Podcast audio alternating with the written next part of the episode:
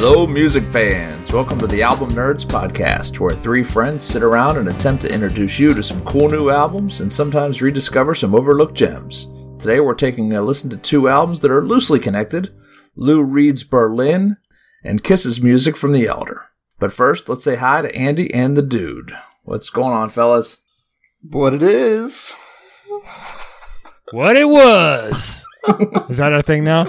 Apparently, you, you, you definitely have a uh, a pattern going there. Ah, well, good, good fellas. So, how is everybody? Good fellas, yeah, doing pretty well, doing pretty well. Enjoying the summer. Been getting out to see some Very live good. music lately, which is always a good thing. Yeah, what are you checking out? Uh, we hit up the uh, Rochester Jazz Festival last week, which is a really nice festival they do in, in upstate New York.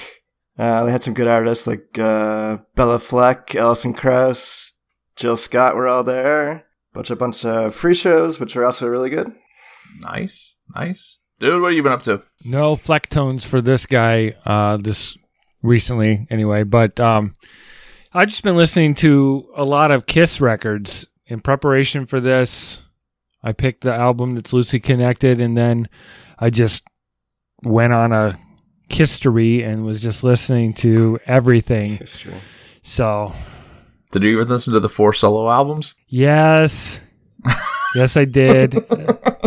Ace and Paul's are the mo- the most listenable. Peter Criss and Gene Simmons. I-, I don't like either of those records at all, but I mean that's what was weird about Kiss is they didn't stick to their characters. You know, they made these solo albums, and Gene Simmons was like singing "If You Wish Upon a Star" from Pinocchio, not being a demon. Like I, I just don't get it.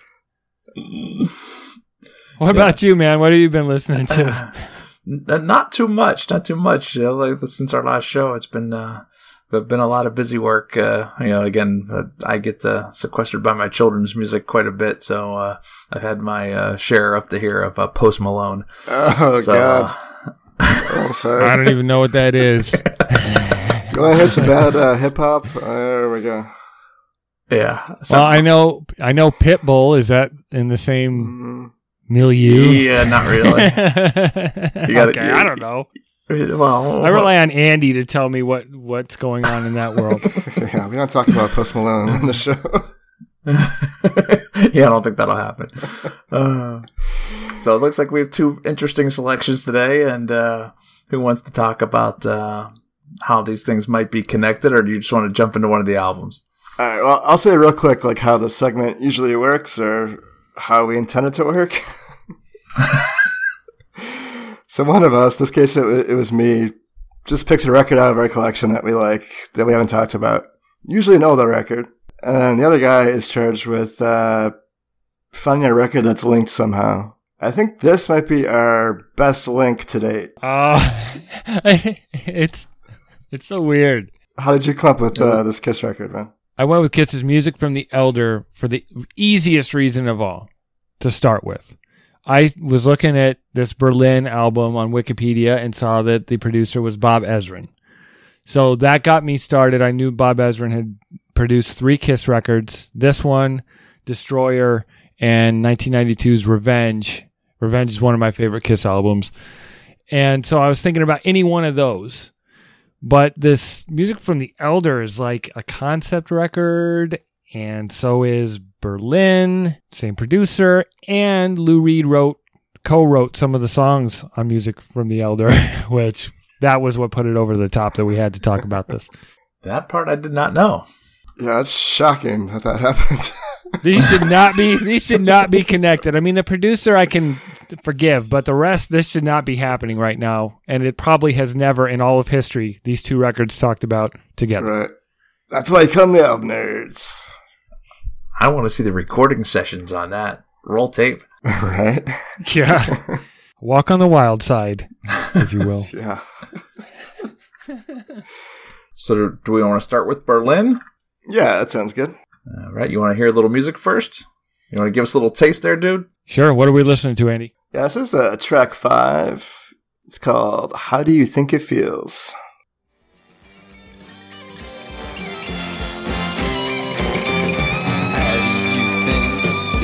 Do you've been up when you five days come down, one thing around always. Ooh, Cause you're afraid of sleeping. How do you think it feels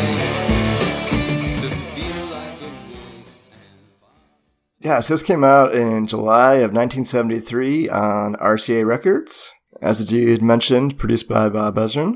And I would say it falls into like the rock opera genre, I guess. It's a little bit more uh, adventurous than Lou's previous two records.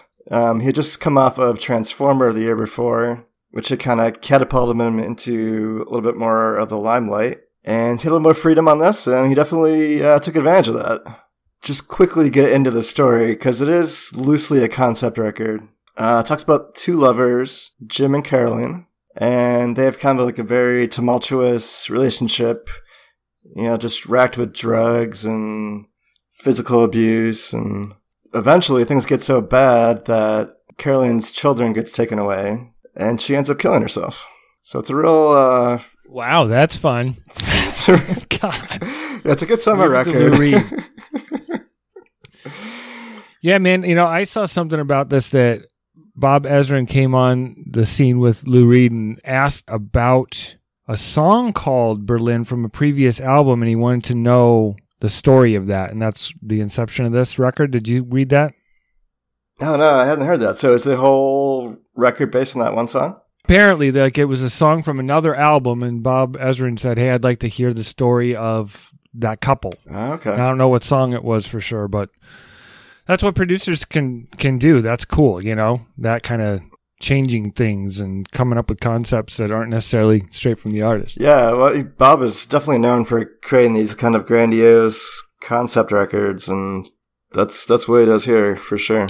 say it's a, a very good storytelling album. I mean, you, like uh, as you described it, it tells that story pretty much straight through, but uh, really keeps you engaged.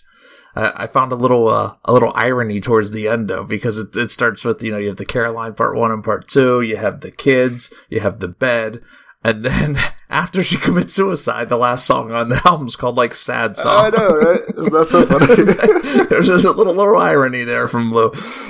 and Lou just delivers it in like such a deadpan way.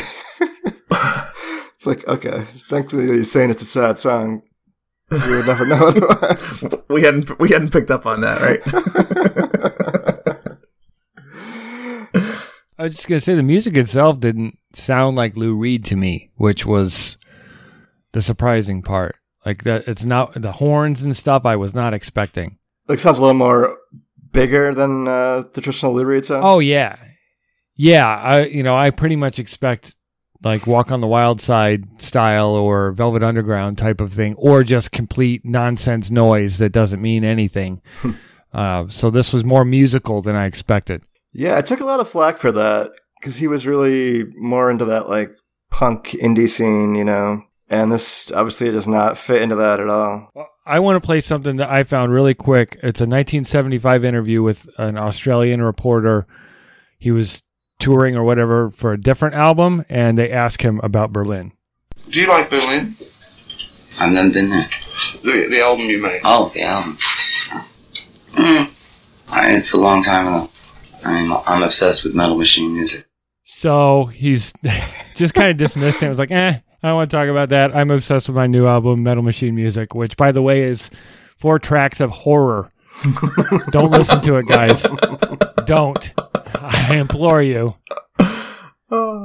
It's supposedly it's given it's now being touted as the birth of industrial music, but it's it's just sounds. It's really weird. Anyway, I just thought that was funny. That guy's attitude is just that's how he was his entire career. Very interesting. Why don't we jump in it and play uh, one more cut? This is towards the end of the record.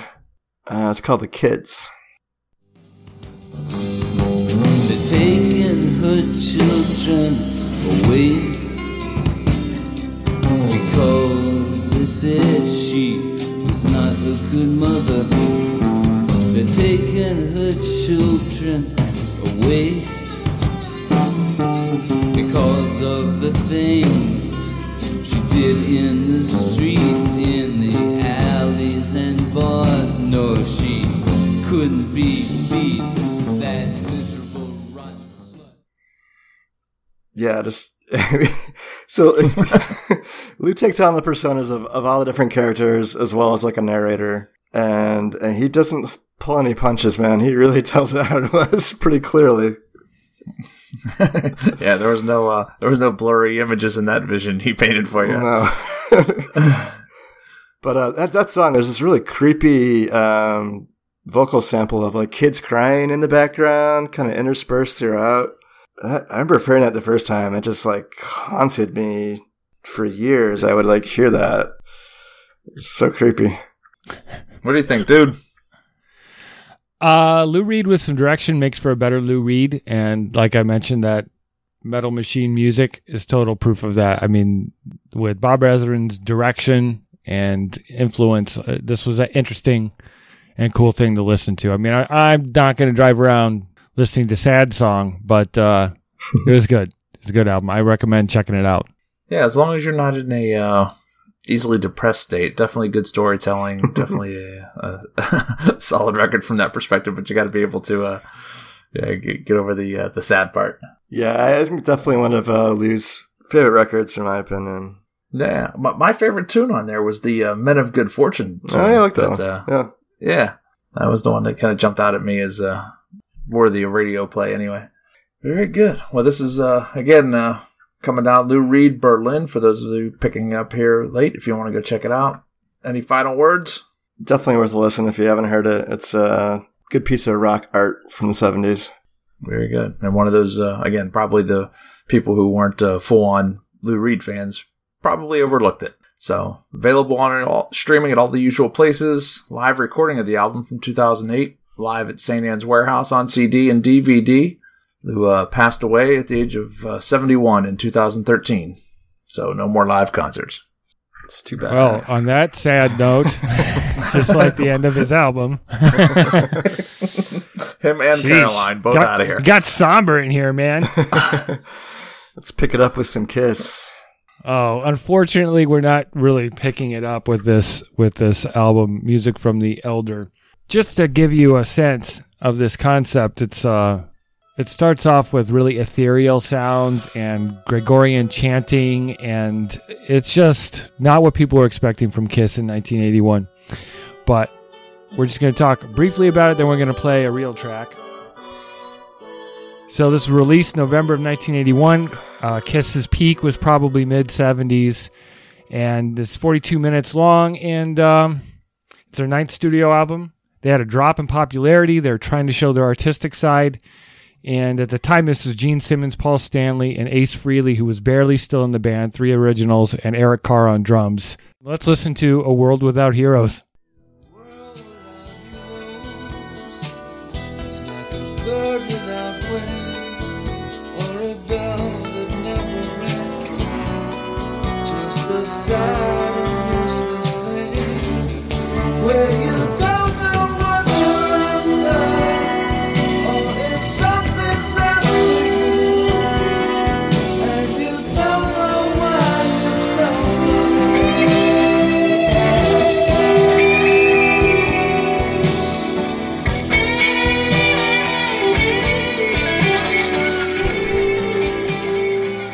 Thought it was really important to include those guitars in there because doesn't that sound a little Pink Floydy to you guys? It does. A little, a little like the wall, yeah. Yeah. yeah. What did Bob Ezrin uh, produce right before this? Hmm. I think he co-produced The Wall. so, Kiss were looking for respect. They had had a slippage in their image. I mean, they had the whole cartoony superhero selling toys and bubblegum cards and all that stuff. And then they had had a flirtation with disco, me- band members leaving. Uh, apparently, they had sent a letter to their to their fan club saying we're going to make go back to the basics and make a hard rock record. But then they got this concept in mind and decided to try and impress everybody. What'd you guys think of this? I, again, being a Kiss fan growing up, uh, buying all their merch. I had the Kiss, you know, remote control van buzzing around my driveway when I was a kid. Um, I knew nothing about this album, so thank you for introducing it to us. But uh, yeah, I found it very interesting. Um, I, I heard a lot of uh, you know, again, I try to think back to that time when I think of, you know, Queen was probably at the top of their game. Styx was at, probably at the top of their game where there was a lot of, a lot more keyboard instrumentation kind of stuff happening. And I, you know, I, I definitely, uh, think they were, you know, again, trying to make that experimental, experimental album. Um, but it definitely was not their Sgt. Peppers. yeah, that, that's what Gene Simmons had said that at the time they were so deluded that that's they thought they were making their their Sergeant Pepper and that they were going to get like critical acclaim and blow people's minds. I should probably talk about the basic story because it is extremely basic. It's uh, about a young hero named the Boy.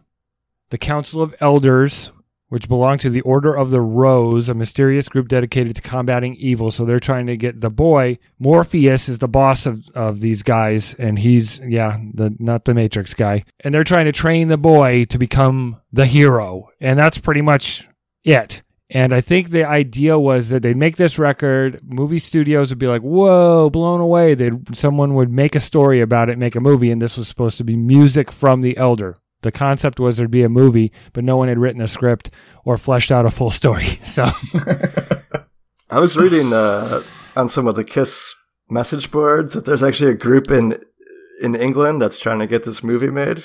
They've been trying to get it made for like 20 years or something, and there's a script. If the guys from Kiss were interested in doing that, they've got the dough. They could make it happen, but I, I don't think I I guess I, I read that they've done a World Without Heroes like in their unplugged set in '95, but they don't. Yeah, they don't do songs from this. Well, that's and that's one of those stories that has been you know redone in various formats from you know from the Bible to Star Wars and everything in between, right? Good versus evil, right. good versus evil yeah, kind of thing. That's a pretty basic story. You know, uh, a quote comes to mind from the 1978 made-for-TV movie Kiss versus the Phantom of the Park. Yeah, I quote that all the time. You're looking for someone, but it's not Kiss. You're looking for someone, but it is definitely not Kiss because this album, as much as I enjoy it, and it's enjoyable. If you don't, if you don't know it's Kiss, it, it's fine. It's a fine little concept record by a uh, early '80s band, and you could just accept it. But because it's them, and they still had the makeup and Gene Simmons, they performed the song on Solid Gold. Remember that show, Scott? Yeah, you betcha. And they did like it at the at the end of it, they did a close up on him, and he's like, "No heroes," and a tear comes streaming down. It's like, boys, oh wow, come on now, selling out. So, um, what, Andy, you have anything to add to just your general? Did you get the sense of the story? I mean, through the through I, through these songs, like, they changed the the the songs because when it came out, the record company said this sucks, and they flipped the songs around. It's in the original order now. Yeah, I'm listening to the remastered version. So there's a couple spoken word passages that really help tell the story, and a couple songs that don't didn't make sense to me at least, and how they fit into the story. Um, well, there's there's an instrumental or two on there as well, isn't there? Mm-hmm and then only only one song with Ace Frehley. I guess they were recording this in their own studios. They weren't even together for a lot of this yeah, work. It so. seemed like it created a bit of a divide between between them. But uh, there are good songs good songs on here. This track, uh, "Dark Light," I kind of enjoyed that. Oh, for real, I thought it was good.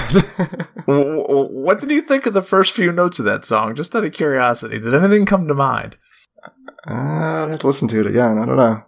Uh, the, the opening to the Dark Light. If you didn't want to fear a shark when you heard that, uh, it it's the theme. Jaws? It's the theme from Jaws. ding, ding, ding, ding. Yeah, I guess I can hear it. Yeah. Well, so Lou Reed co-wrote "A World Without Heroes." I guess he just scribbled down that name, and that's they went from there. I don't. He, I don't think he was super involved. It was more like he just threw a couple ideas at them. Uh, Mr. Blackwell, I think, was one of the other ones. Yeah, that's a good song. That's a weird one. That's weird, though. I don't know how it fits into the story, though. It, made no sense. I think Blackwell's the bad guy. I don't know. Eh, okay. All right, so why don't we check out the oath real quick? This is a little bit more kissy, uh, but Paul Stanley doing in falsetto for the whole song is a little not kissy. He, not for this like this amount of time. So let's check this one out.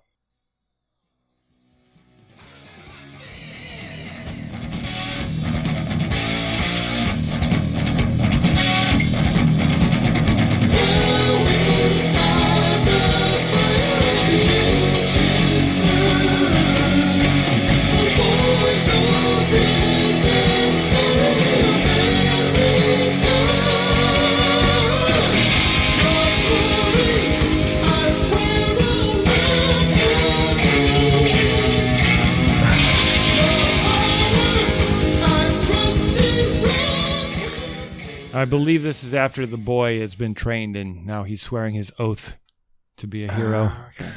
Is it falsetto? Is that like But that- something they would do normally? Or Here and there, but not for a. I mean, there's two whole songs on here where he's doing the falsetto. Boy, I think, is the other one where it's all falsetto. And I just really love the groove of that song and the riff. Yeah. That just sounds like a Kiss song to me. What do you think, Scott? Yeah, I, I like that. Uh, definitely back to a traditional Kiss model. And, you know, as I heard that, when I listened to that song the first time, when I heard that opening guitar pounding like that, I thought, well, that probably influenced uh, Mr. Mick Mars because that sounded like it, it was Yeah. copied. It was the crew before the crew, right? It's like he, he stole that right from them. So we're going to put this on another record sometime.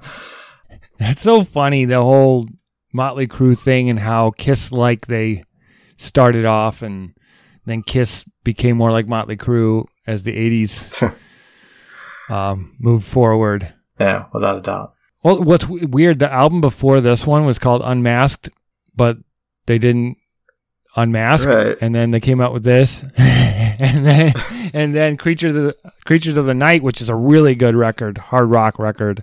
Then Lick It Up, and that's when they finally took the makeup off.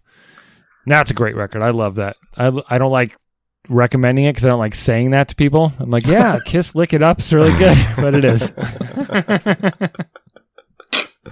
I especially I don't want to I don't want to be in the Me Too movement, so I have to be very careful who I say that to. Well, this you're a little bit on a on a uh, trend here too, where your uh, second episode in a row you've picked something with kind of a medieval kind of theme to it as well. So you are uh, Yeah. d- definitely in a Dun- Dungeons and Dragons kind of mode. Oh no, I'm gonna go to a Renaissance festival this year or something. I've never been to one. Maybe it's time. Uh, no more I'll King of Thrones grog. for you, sir. yeah, right. I do love that show. Yeah, That's funny. All right. Any last words on Kiss? What are you thinking, Andy? I, I would just say don't bias yourself too much because the reviews for this record are atrocious. Yeah. But if you go into it, don't assume it's going to be like Destroyer. And it's there's some good stuff on here. It's not all bad. It's a really interesting record in the annals annals of Kiss. and uh, this isn't the annals. no, I really I like it. I think it's it's a fun listen. Any Kiss fan should listen to it. And the time it was a long time ago, and it's just a cool little time capsule of a band trying to change perception of them when they could have just wiped the makeup off and made a record like this anonymously as a different name and, and maybe see what happens then. Yeah. Again, yeah. That, again, I think it, you know, in my uh, short time with you guys, you, you pick a, you tend to pick stuff that has good storytelling. You know, again, has, has that theme that you can kind of follow along to, and I think that's uh, you know one of the lost arts of the album. So, um, glad to revisit some of that. Well, yes, this is available in all your standard spots: CD, MP3, vinyl. Support your local record stores. Buy vinyl when you can, or on Amazon upcoming concerts. Uh, is there a big final tour in the works? We uh, we hear some things, but we'll see how that develops. Yeah, uh, I guess it's gonna, they're saying it's going to be like, I don't know, oh, longer than a year, year and a half. I have no idea, but it's probably going to be huge, whatever it is. It seems like everybody's doing a three-year farewell tour. They're taking three years to say goodbye. Long goodbye. Yeah. Any uh, any last words, fellas? Now, if you can uh, tell us what you're listening to, shoot us an email at uh, podcasts at albumnerds.com. We'd love to have a little conversation with you. Yeah, sh- share some interests. Sh- sh- you know, give us some uh, give us some of your favorites. Subscribe to uh, the show in all the usual places. If you'd like to uh, help us out, give us a nice review on iTunes, and uh, tell your friends about the album nerds.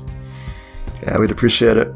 Yeah, thank you so much, y'all, for listening. And uh, if you like what you hear, pass it on to your friends and listen to some records. And have a wonderful couple of weeks till we talk to you again. All right, See ya. Bye, everybody.